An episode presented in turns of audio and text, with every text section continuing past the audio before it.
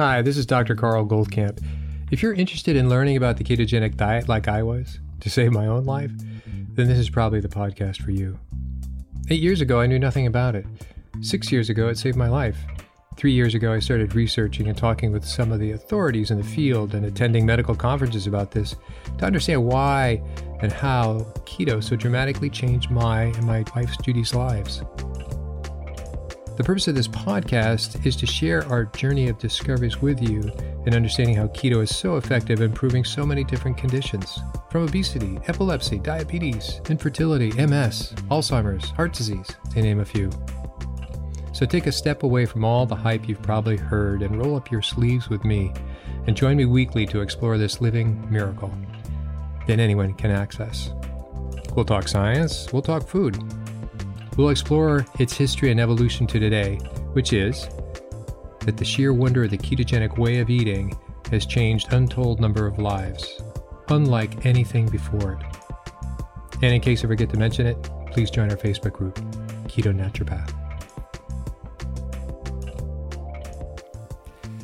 Welcome back, everybody, to the next episode of the Keto Naturopath. I'm Dr. Carl Goldkamp, and today, like everybody in the United States, if not all in Western Europe and the world in general, we're living in the times of coronavirus, otherwise known as COVID-19.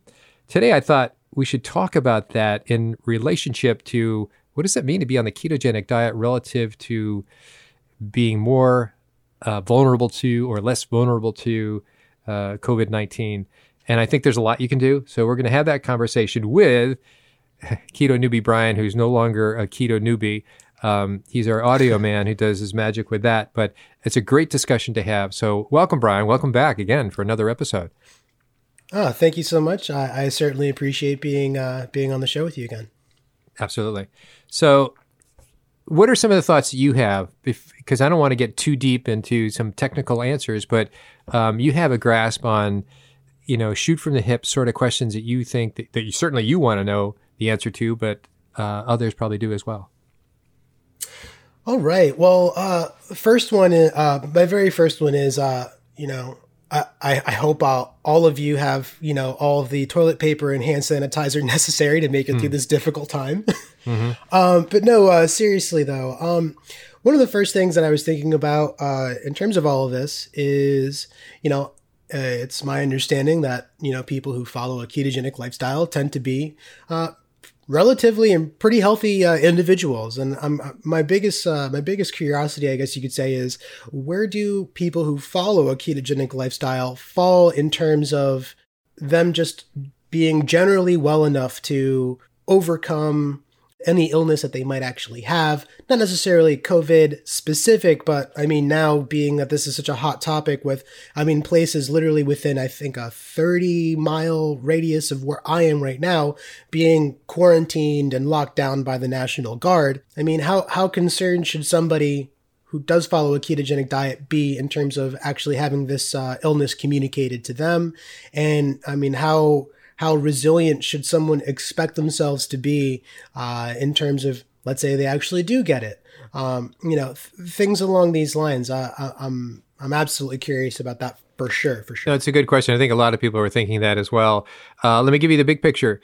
We'll go with the assumption that those who are actually on a ketogenic diet, so it would be a low carb, high-fat ketogenic diet, so they could actually measure ketones if they did a ketometer finger stick, in the range of 1 to 3 to 4, that's what I would consider ketogenic.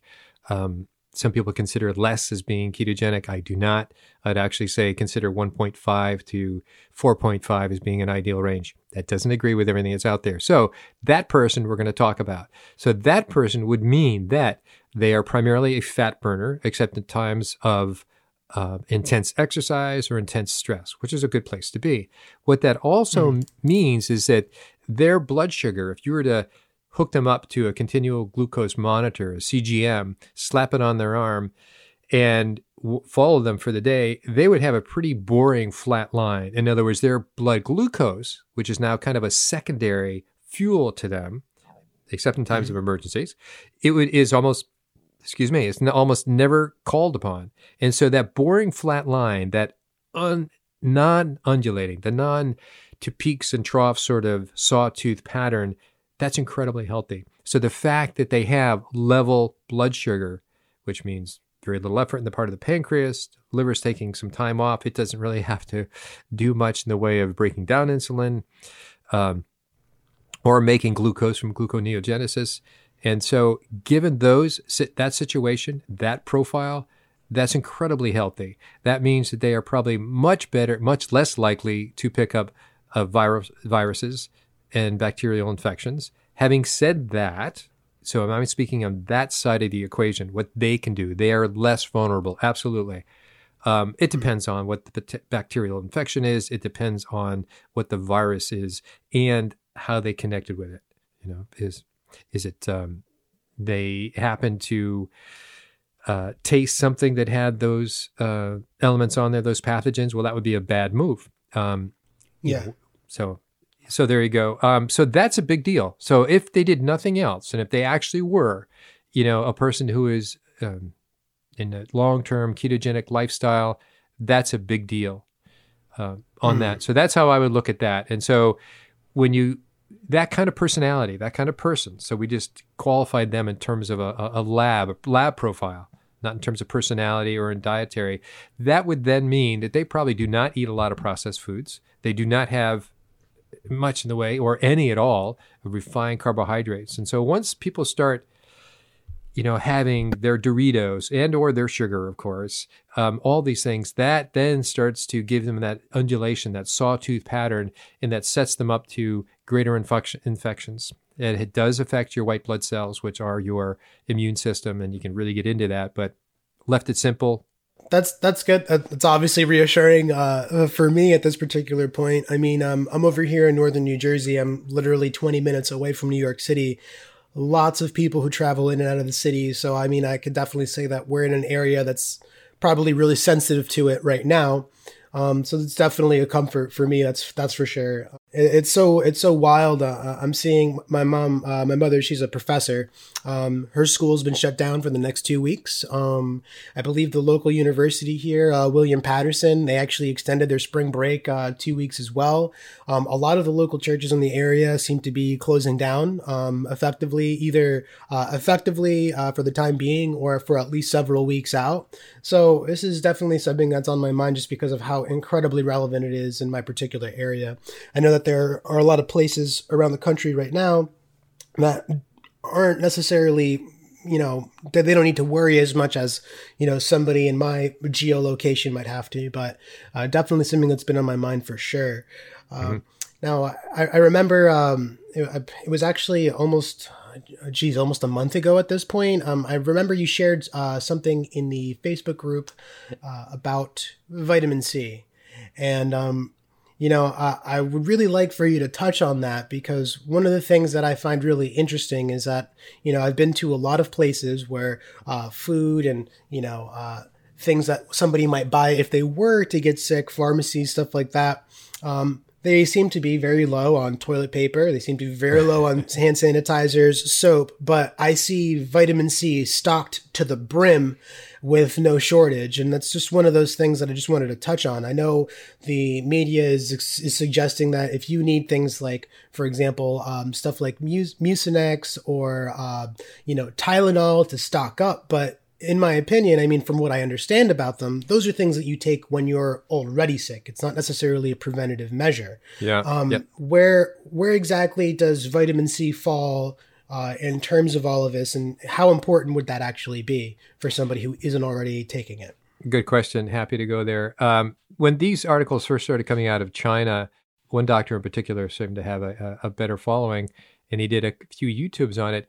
It's not a new thing. So what he was advocating was just take vitamin C orally, which means it's in capsules and just that. And he gave a few examples of that. He was also advocating vitamin C IV treatments. So a little history on that and then what vitamin D does, because I think it was reasonable. I was kind of surprised to see it. You know, that's sort of the low end of sophistication. And I think the brilliance is it was something that everybody could do and not so much the IV. That would be a hospital setting or some other special setting, but certainly orally. So Vitamin C, everybody calls it an antioxidant. And guess what? It's not an antioxidant at all. It's a pro-oxidant. And what it does, it stimulates an antioxidant reaction from your body. So the net is, you can say, well, of course, the net effect is it's an antioxidant reaction big time that vitamin C caused. But vitamin C caused it by being a pro-oxidant, which your body had to respond to. Maybe it's a small point, but understanding that a little more literally, I think is helpful. So whether you take it, and there's a lot of different formulations for vitamin C. You have buffered vitamin C, which the reason it's buffered is because ascorbic acid really isn't acid. And for those who are taking multiple grams of ascorbic acid at one point, they can get a burn in their stomach. And so they take buffered. And it's pretty much the same, and you can take a lot more of it. The other aspect, so we have the IV vitamin C, and I'll jump to that. IV vitamin C really came on the scene about 20 years ago, and perhaps even more, but 20 years ago is when I was in med school. And it's pretty much for the same reason. So IV, you're hooked up, and it comes in as a drip. It's the same thing as a systemic oxidant that causes a systemic antioxidant reaction. So it's been used for as a co-treatment for various cancer therapies. However, it was problematic for some docs because if they're giving a chemotherapy, and that's a pro-oxidant as well, the idea is supposed to kill certain things, and they don't want something to be an antioxidant. They don't want something to make their treatment less. And so it's arguably not appropriate for that in conventional circles. That answer isn't really definitive yet. I have a feeling they're going to be mutually exclusive in that doing vitamin C IV has nothing to do with chemotherapy. But that's just my opinion and others, but it's no, huge study on that. So now we go to another form of vitamin C, which is called liposomal. Liposomal simply means it gets into the cell more easily because it's in a special form. That came out less than 10 years ago, I think. And you can get it on Amazon. And so that just means you take a gram, that gram is going to be more effective. So let's imagine you take your vitamin C, liposomal or not, or pretend your two people are taking one's liposomal, other's not. Liposomal can be either fluid or actually can be a tablet. So let's say they're both taking a tablet, one's liposomal, the other's not, that you will have a higher serum level of ascorbic acid, vitamin C, in the person who is not taking the liposomal level, because the liposomal vitamin C will be quickly intercellular, which is really where you want it to be in the net and to support your white blood cells and so on and so forth. So that's the difference between those two. Back to your comment about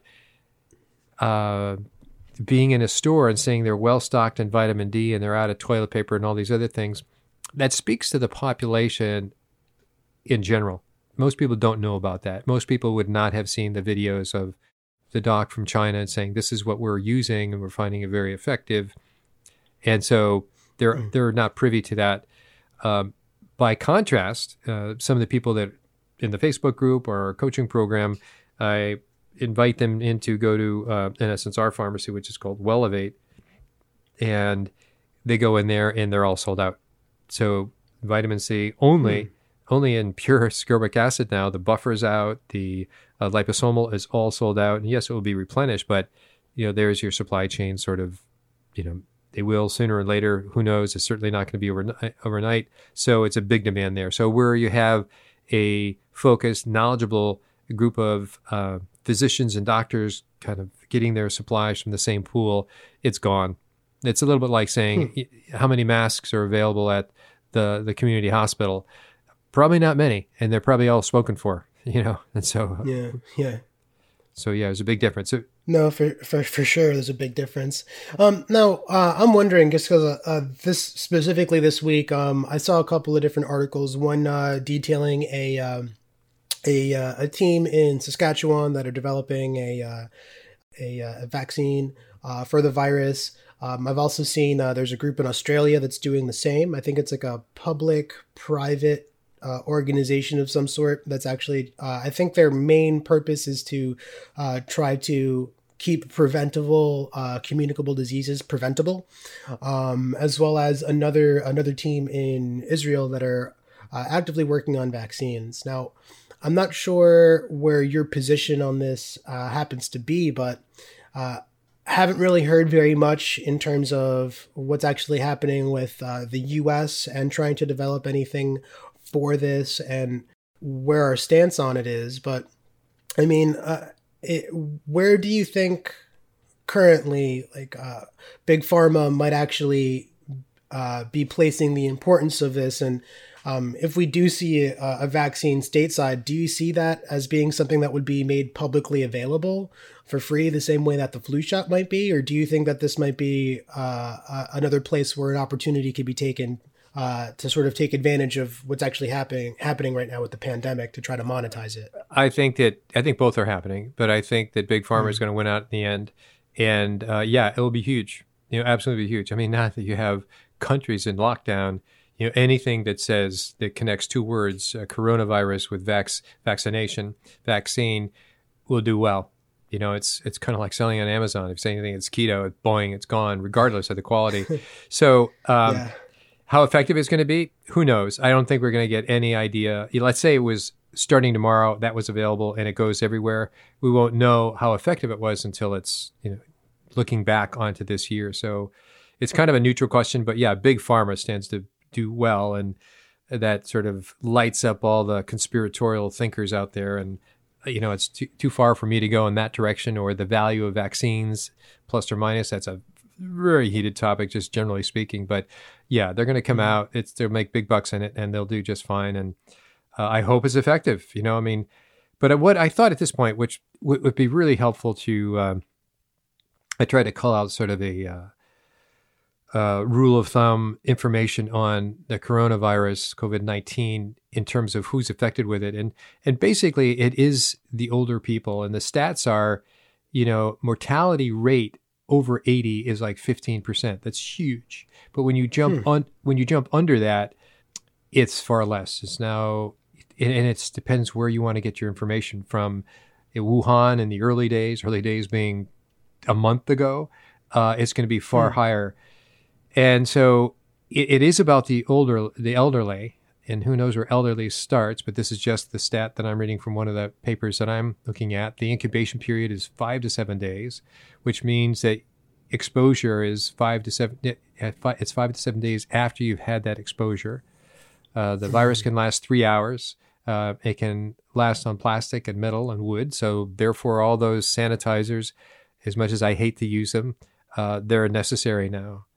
And I guess it's sort of, I wanted to go into the little bit of the, there's two sides to this. And I'm going to sort of cull out, that is, not get into the people saying, this is all hyped and it's not true and so on and so forth. They probably have a few points on that. But the question is, what path, is the less risk to kind of comply with what we're hearing now in the news and everything else, which I'm going to go over in a second, or to say, hey, this is really nothing and I don't care. I think choosing the more conservative path is pretty much the way to go. So if you're in quarantine, find something else to do with your mind, and stay in quarantine. I think that's a big deal. And the reason that's a big deal is, and a lot of the information comes from the 1918 plague, in which worldwide 50 million, more than all of World War I, were killed. So it's hard to imagine, but so World War I ended in 1918, and the Spanish flu, which actually didn't start in Spain, but they think it started in the United States, really started in 1916 through 1918 and peaked in 1918. Is that when you think about, you just had a world war, which I think there was maybe 40 million killed, and then they come home. And yeah, the troops carried a lot of this around, because that's where the troops were in high numbers, and close proximity was the other variable, then another 50 million. So that's a huge percentage of overt public mortality that everybody got to see how gory this was and how terrible it was. Wow. Yeah. So it's quite a time. But what they found, even then, medicine was trying to have a public health procedure policy, which was really spotty in different parts. But what they found is that those cities that implemented shutting down parades, shutting down public gatherings, had far fewer outbreaks, far fewer mortalities. So they kept everybody home or they shut down public things. And then in Philadelphia, which they chose not to, is kind of the example to look at what they did not pay attention to it because it was, they were told, the guy who was the head of the health department, he was told that the virus had been identified. And so he thought, well, a vaccine was going to be coming out imminently, and therefore there was no harm to be had in the future.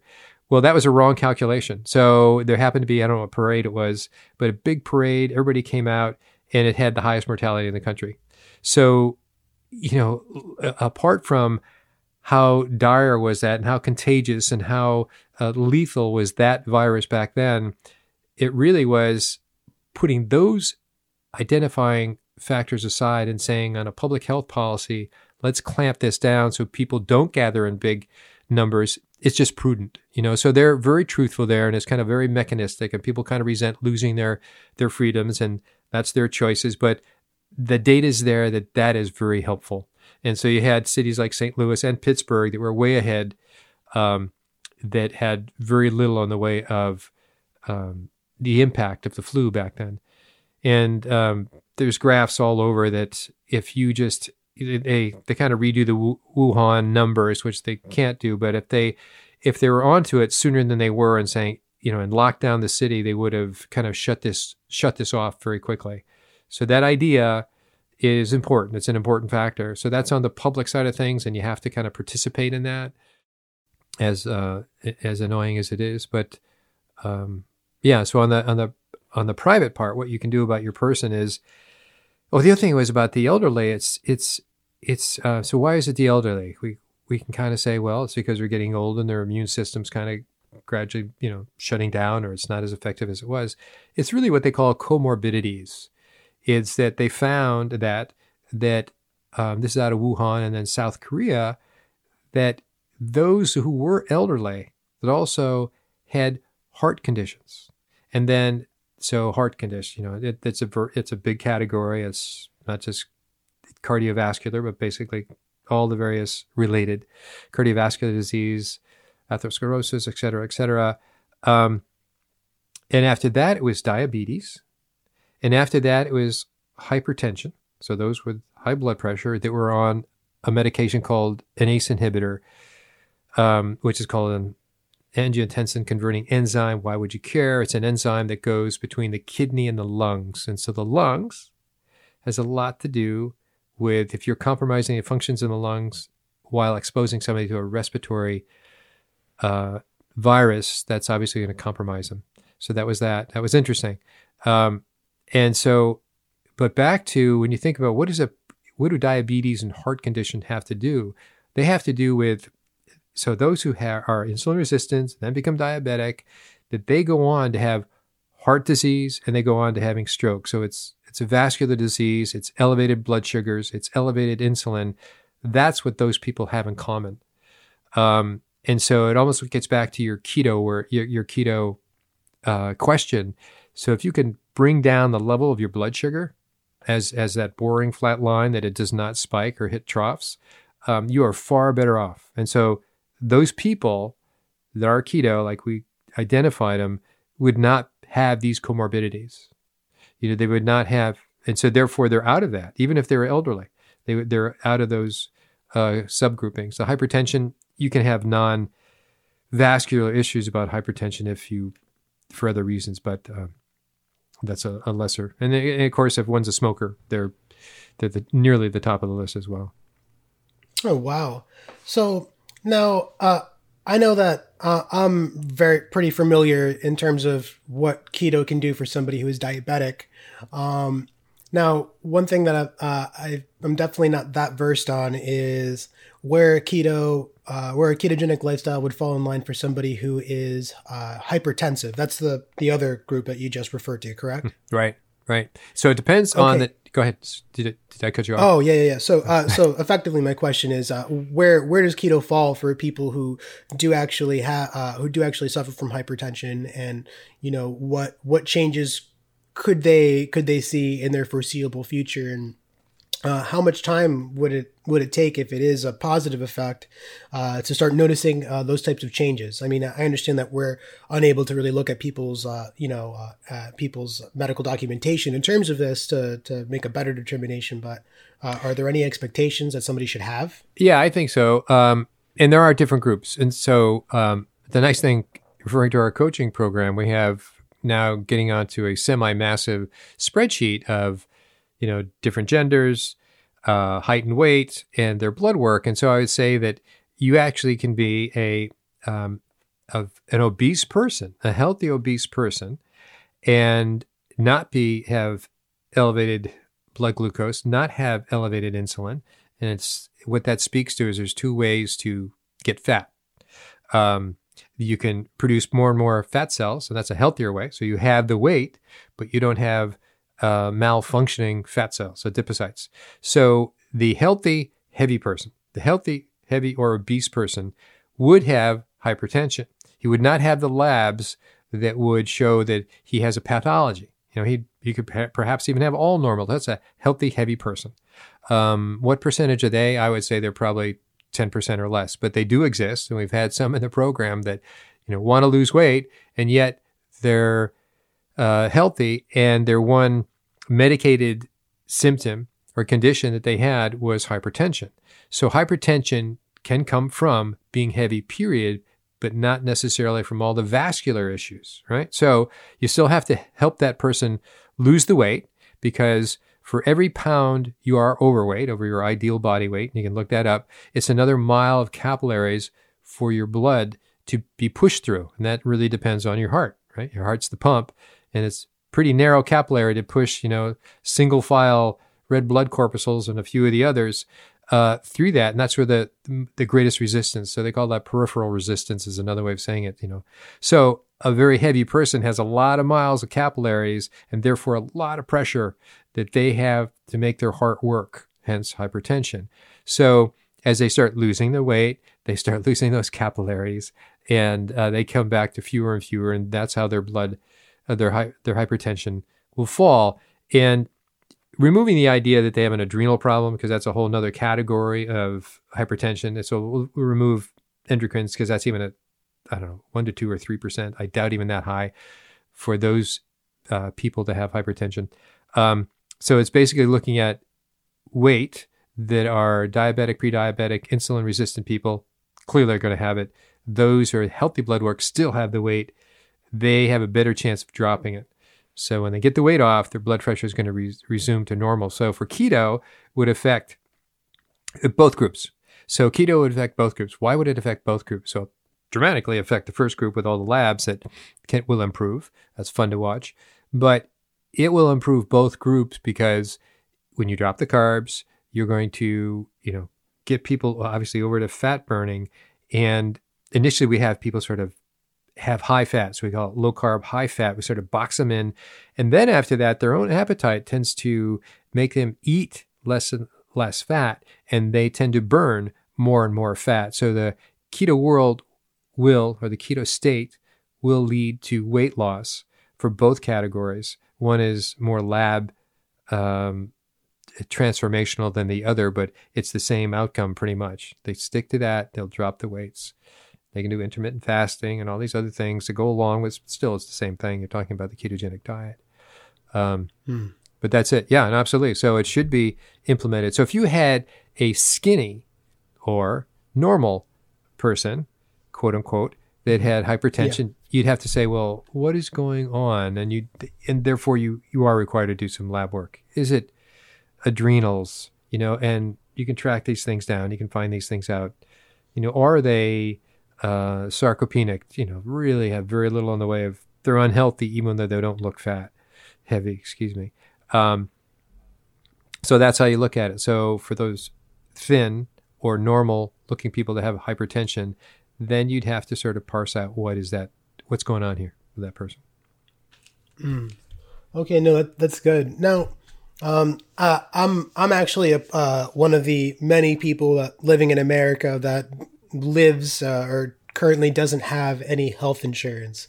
But for anybody out there who does have access to doctors, hospitals, things like that, Is the current state that we're in terms of, you know, how widespread this pandemic currently is, and with how heightened everybody's sensitivities towards this particular subject is, I mean, should everybody who even is feeling any type of symptom at all in terms of illness be going to actually get checked to see if they actually do have this? It's my current understanding that presently, the number of people that have actually been tested for this, and I'm not sure if this is the actual number, but this is the number that's been quoted a couple times, is roughly 11,000 people have gotten tested to see if they actually are positive or tested positive for COVID-19.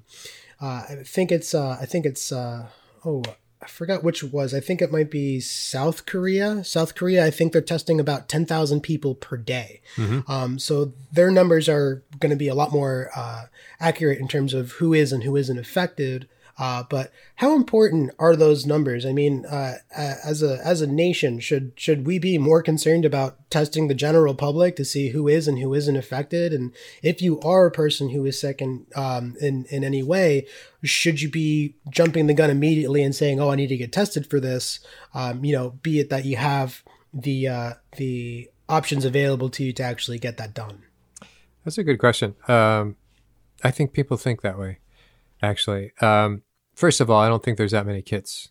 You know, we now have the guy who's from China. He's sending over 1 million kits because of blood test kits. So I don't think there's that many kits. So those choices aren't available. But let's say they were. Let's say it's like South Korea, and I think South Korea. It's a smaller country, so they can box it in. They can test everybody, and you bet they're going to sort of say, "All right, you got it over here to the left, and you don't have it. You can go back home." So they can do it in a country like that. You can do it in countries like Norway and all the Scandinavian and most of European countries. Ours is too big and cumbersome and not that overall knowledgeable, if you ask me. So if they could, would they? Sure. Should they go down? So we live in New Bern, North Carolina. There's hospitals near here. That's the good news. Do I think if I went in, I think I would need some symptomology. It would be the doctors are already overwhelmed. I mean, with people curious about that, there's already flu season anyway. And there is a flu going around, by the way, in addition to the coronavirus. So they're kind of booked up. So you'd be adding to the healthcare system out of curiosity in this country. In Korea, South Korea, that's a good thing. You know, they're pro you do that and get in and get tested and then go home or don't go home, go into quarantine. We don't have the services for that. Hence, we had more die in World War in 1918 than any other country. We're also larger too, but we had per capita fewer services. So I think that curiosity will drive that. And if you actually had the ability to go and make an appointment with your doctor, or if they have a general facility to go in and get tested, not a bad thing. But on the path to doing so, you would then put yourself into people that shared your same concern, and you may go into groups of 100 or a couple hundred people. And therefore, that's kind of a place you don't want to go. You want to stay away from, they call it social distancing, 4 to 6 feet from people, and in terms of this whole quarantine thing. So you'd be upping your risks to find out if you have this or not. So I would say that's a interesting question, more intellectual to an extent. And I would say, bide your time. If one is not experiencing symptomology, bide their time, endure the social isolation as best you can, and see what you can do to be creative, to have that time go by. But until we're kind of at not flood stage of people really thinking and going into their healthcare practitioner to get checked out, I would sort of hold off on that. If you are experiencing symptomology, absolutely. Even if it is just the flu, you need to differentiate, is the flu or is it not? But I would also say, like here in New Bern, if I'm experiencing flu-like symptoms and nobody else has even been in this part of the state with coronavirus, I would then think it's probably the flu. Okay. As opposed to. No, that makes sense. I actually just double-checked while you were giving that response there. And at this point, according to tests done by the CDC on March 12th of this year, so far the country has undergone 13,624 tests performed. Looking up at the top of the list, it's China and South Korea. China with over 300,000, 20 tests, and South Korea with 248,000 and change. Wow, so, that's huge. That is huge. And I mean, you know, one of those things that I find a little polarizing is, the size absolutely matters in this particular case, especially with, like, you know, we have particular spots of the country just based on infrastructure with, you know, travel and transit and everything. You know, I was kind of expecting to see a much higher number for the United States in terms of tests performed, but I can understand what you were saying there. You know, if you're not feeling symptomology, you know, I would probably stay away from it. But yeah, it's just definitely something that's concerning to me, just because, you know, how do we really gauge this? What's the barometer of all this if we're basing our numbers, you know, domestically on more or less what's happening with other people in the world versus, you know, how many people have actually have had this communicated to them, how many people are recovering, so on and so forth. You know, the data portion of it. Yeah. Well, those numbers are huge. I think that I don't think the United States is going to get up to 300,000 at all in terms of being able to test. They just, you know, when this first started, Trump thought it was a joke. That's not about anti-Trump. It's just that at the high levels of decision making, he thought, hey, don't worry about it. It's going to pass. And so it's hard to know.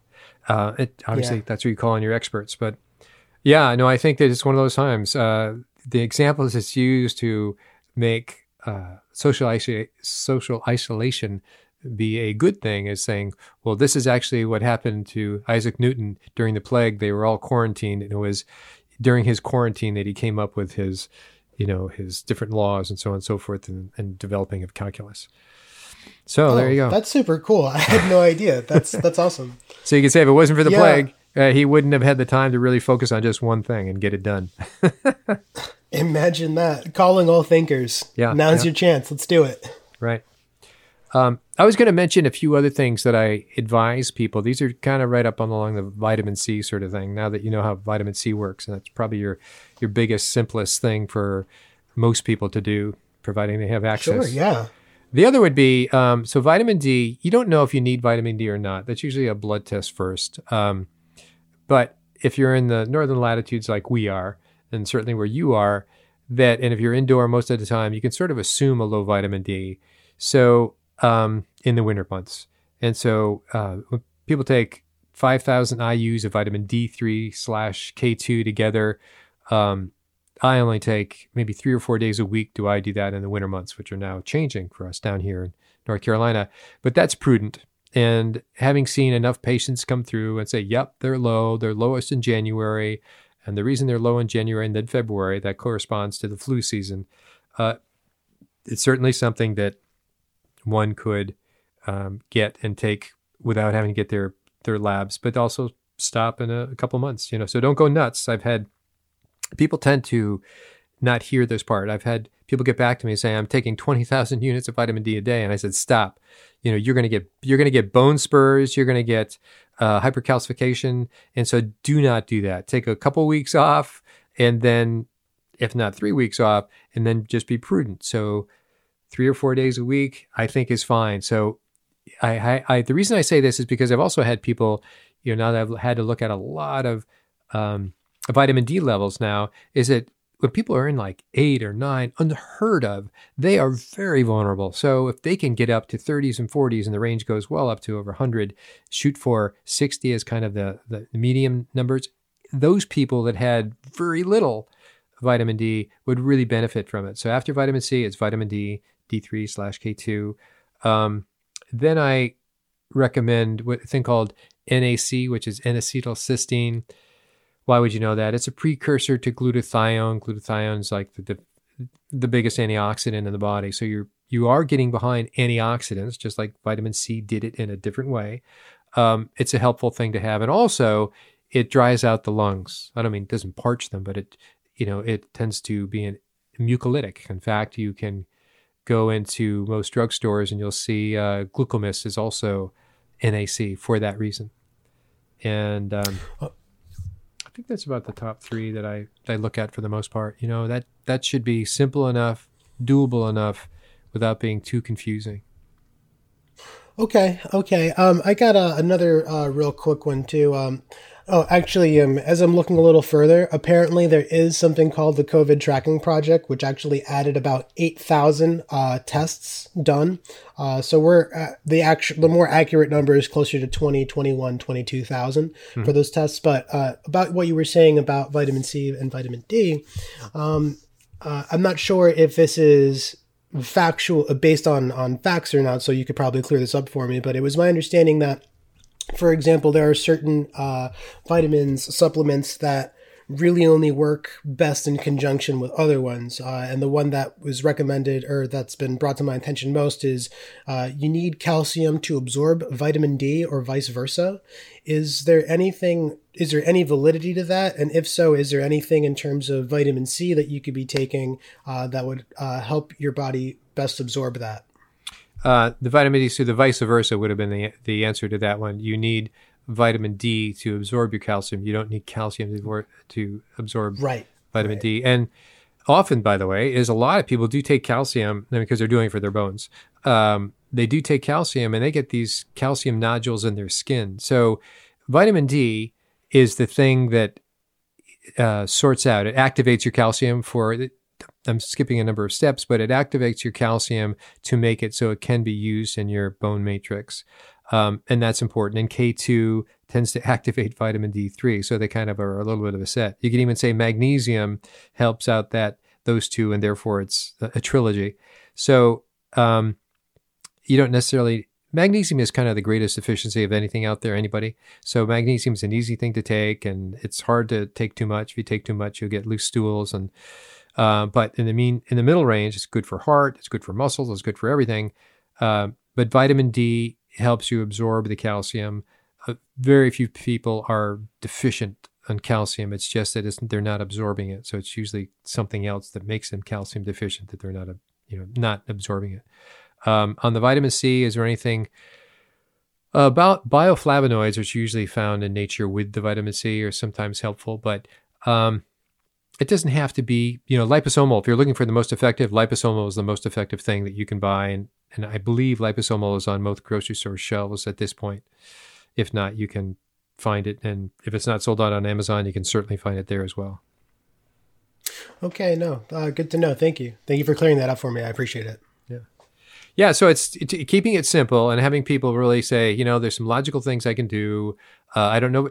And this is not even going as a true or not. We do know there was a lot of deaths in China, and that was a time in which they didn't do social distancing because they didn't know about it. They built these huge hospitals, which is kind of amazing. So now it's just like, just practice a more conservative social distancing right now. I won't say don't worry about it, but if this is too much stress in your life, then, learn to chill and don't worry about it. Just do the number one thing to do would be the social distancing, I believe, self-quarantine. And after that, obviously keep up your fluids. Stress in and of itself, if you're stressed out, that makes your immune system a little more vulnerable. But let it blow over. It would be my say, let it blow over, do a few smart things. If you want to do the vitamin C and the vitamin D and the NAC, do that. Fluids are really important. Oh, I know. Let's get back to the Tylenol. And the idea is if people start, this is a big, actually naturopathic question. When people start having a fever, do you automatically take the aspirin or the Tylenol or or any of those? Well, the truthful conversation is, without, making everybody argue with each other, is depends on how high the fever is. The fever is self-induced to cook yourself, if you will, to kill the virus or bacterial infections.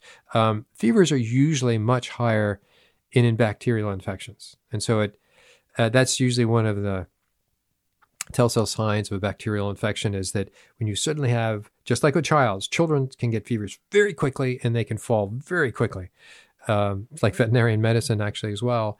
But that's usually driven, if it spikes up quickly, it's a bacterial infection. It's not a viral infection. A viral fever is something that creeps up slowly. It usually does not get up as high meaning it usually doesn't get up to 105 or 106 or 107, which are pretty high fevers. It may get up as high as 103, maybe 104, but unusual, but it's a slow creep up. Okay, so those are the two different profiles on how to have a fever, so to say, or why you have a fever. Then the question is, if you start feeling feverish at 101 or at 97.9, and you take an aspirin, you're actually preventing your body from helping itself take care of the infection it's exposed to. So if you're thinking that, well, I'll take this now because I could be one of those people who have a really high fever and I've just prevented myself from having a high fever and therefore getting really, really sick. No, what you did is, and we can't tell if you're going to be one of the people that had a high fever. What you did is you intervened in a healthy immune response, and you now are driving your infection deeper than it would have been otherwise. You'll have a greater lung problem, and who knows where it goes after that. You'll probably get into the heart and so on and so forth. So to fiddle around with something's an automatic response too soon is a problem. Have that stuff at the ready if the fever gets too high. That's when you take that stuff. And if fever gets too high, in addition to taking the aspirin, or then you don't do aspirin with kids because a thing called Ray syndrome, but Tylenol, which does have an effect on the liver. You have lost my train of thought here, but basically you use that when it gets to that point. But let's say, and I'm imagining a case that has not been true in my life or anything I've seen, that somehow that's not working. Well, then that's when you see those pictures of cold towels on the forehead, ice bath, and so on and so forth. You can even go into hydrotherapy, which is really interesting in how to have that. So, but that's basic advice. Let the fever go for a little bit should you experience it. And more than likely, it will not be a high fever with a virus. Okay. And as we said before, if you are that particular person and you are feeling some symptoms with the current state of how everything is right now, you probably should take the steps to go get yourself checked out, right? Yep. Yeah, if you can, okay. And the facility's there, and just be thinking in the back of your mind, wow, am I going to sit in a room with the waiting room of 200 to 300 people that are probably sick with the flu as well? I would say that would make you think, maybe I shouldn't do that, right? So, but right? If you're feeling badly and have the symptomology, call somebody, and it's like your doctor, and saying, this is what I'm feeling, and they will probably direct you. And try not to be one of the many waiting in line to be checked out. Try to see if you can get ahead of the line in some way. So one of the things I was thinking about is, quarantine or suggested self-quarantine by, everybody talking in the media, people in government, be it national or global or local.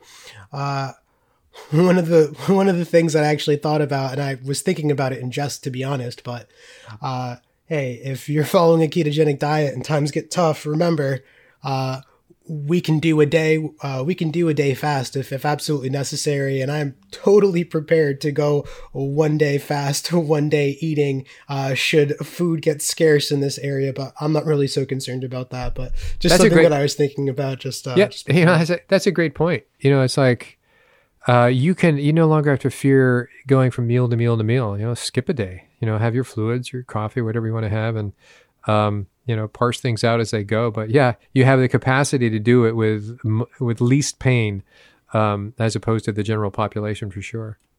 Yeah. So I guess our food's worth twice as much, huh? Yeah. Right. Yeah, absolutely. Right. Well, cool. That's basically everything that was on my mind in terms of all this. I don't know if you had anything else you wanted to say before we closed out today. No, I think it's a great conversation. People are thinking about this. It's to not abandon keto and having a ketogenic lifestyle, because you're actually doing the right thing. I did a podcast earlier on about viral versus bacterial and ketogenic diet, and also certain things in the Facebook group, but it's the right direction. It's very supportive. Is it going to be definitive in terms of helping somebody who would have had problems otherwise? Nobody can say that, but they can say that this puts them at far less risk than otherwise they would have. Nice. Okay. Till next time, Brian. We got more talking to do. Oh yeah, absolutely. Till next time. And again, thank you for all your time, and thank you so much for answering these questions that I had. You know, with the absolute hysteria that's been going on right now, it's very comforting to be able to have this conversation with somebody about this who actually understands a little bit better what's happening, you know, than somebody like myself, a layman's person just out here, just getting fed whatever it is that I'm getting fed by the media and, you know, friends, neighbors, family, all that stuff. Good. No, it was a great conversation. Till then, take care. All right. Take care. Hi, this is Dr. Goldkamp. I just wanted to encourage you to send in your questions to Dr. Goldkamp at ketonaturopath.com. Many of you have, and so what I've done with these questions that gotten back to most of the people I email, but some of the questions that were so good, and if they were overlapping to other questions, I would combine them and try to put that into the topic of a podcast, either via one of the micro topics that are covered in an interview. As you know, we cover a lot of topics in any given interview, or some of my own sort of reporting, if you will, on some of these issues. So please keep the questions coming. Feel free to send in an email, and I will get back to you. One thing I want to say, a number of questions have come in which I've given this answer and the email didn't work. So just make sure that you're receiving at the same email that you sent it in. And I think that might have been the difficulty. So I look forward to your questions. I just wanted to make sure that you knew that I'm open to answer your questions. And I think this world of keto is not just black and white. You know, it's nice that it's simple, but it's not simple for some. I'm really trying to go down, as any of you who have listened to all my podcasts, we started way back when, history and evolution and epilepsy and so on and so forth. You know, now we're seeing some tremendous overlap in various mental disorders, such as schizophrenia or neurological disorders that are not just epilepsy. And also, just for people in losing weight, it's sometimes pretty complicated for them to engage in keto, and so they need some help. And so that's the whole point of, at least that's what I think I'm doing, is exploring the world of why are there other factors. And so in exploring some of those other factors, we've covered addiction, we've covered hormones, we've covered nutritional deficiencies, we've covered certain metabolic lab results, and we'll go further. We'll even get to more on genome and aspects. So these are all just contributions that make for an obstacle for some people to engage easily in the ketogenic diet. This is my belief, and these are the things that I've discovered.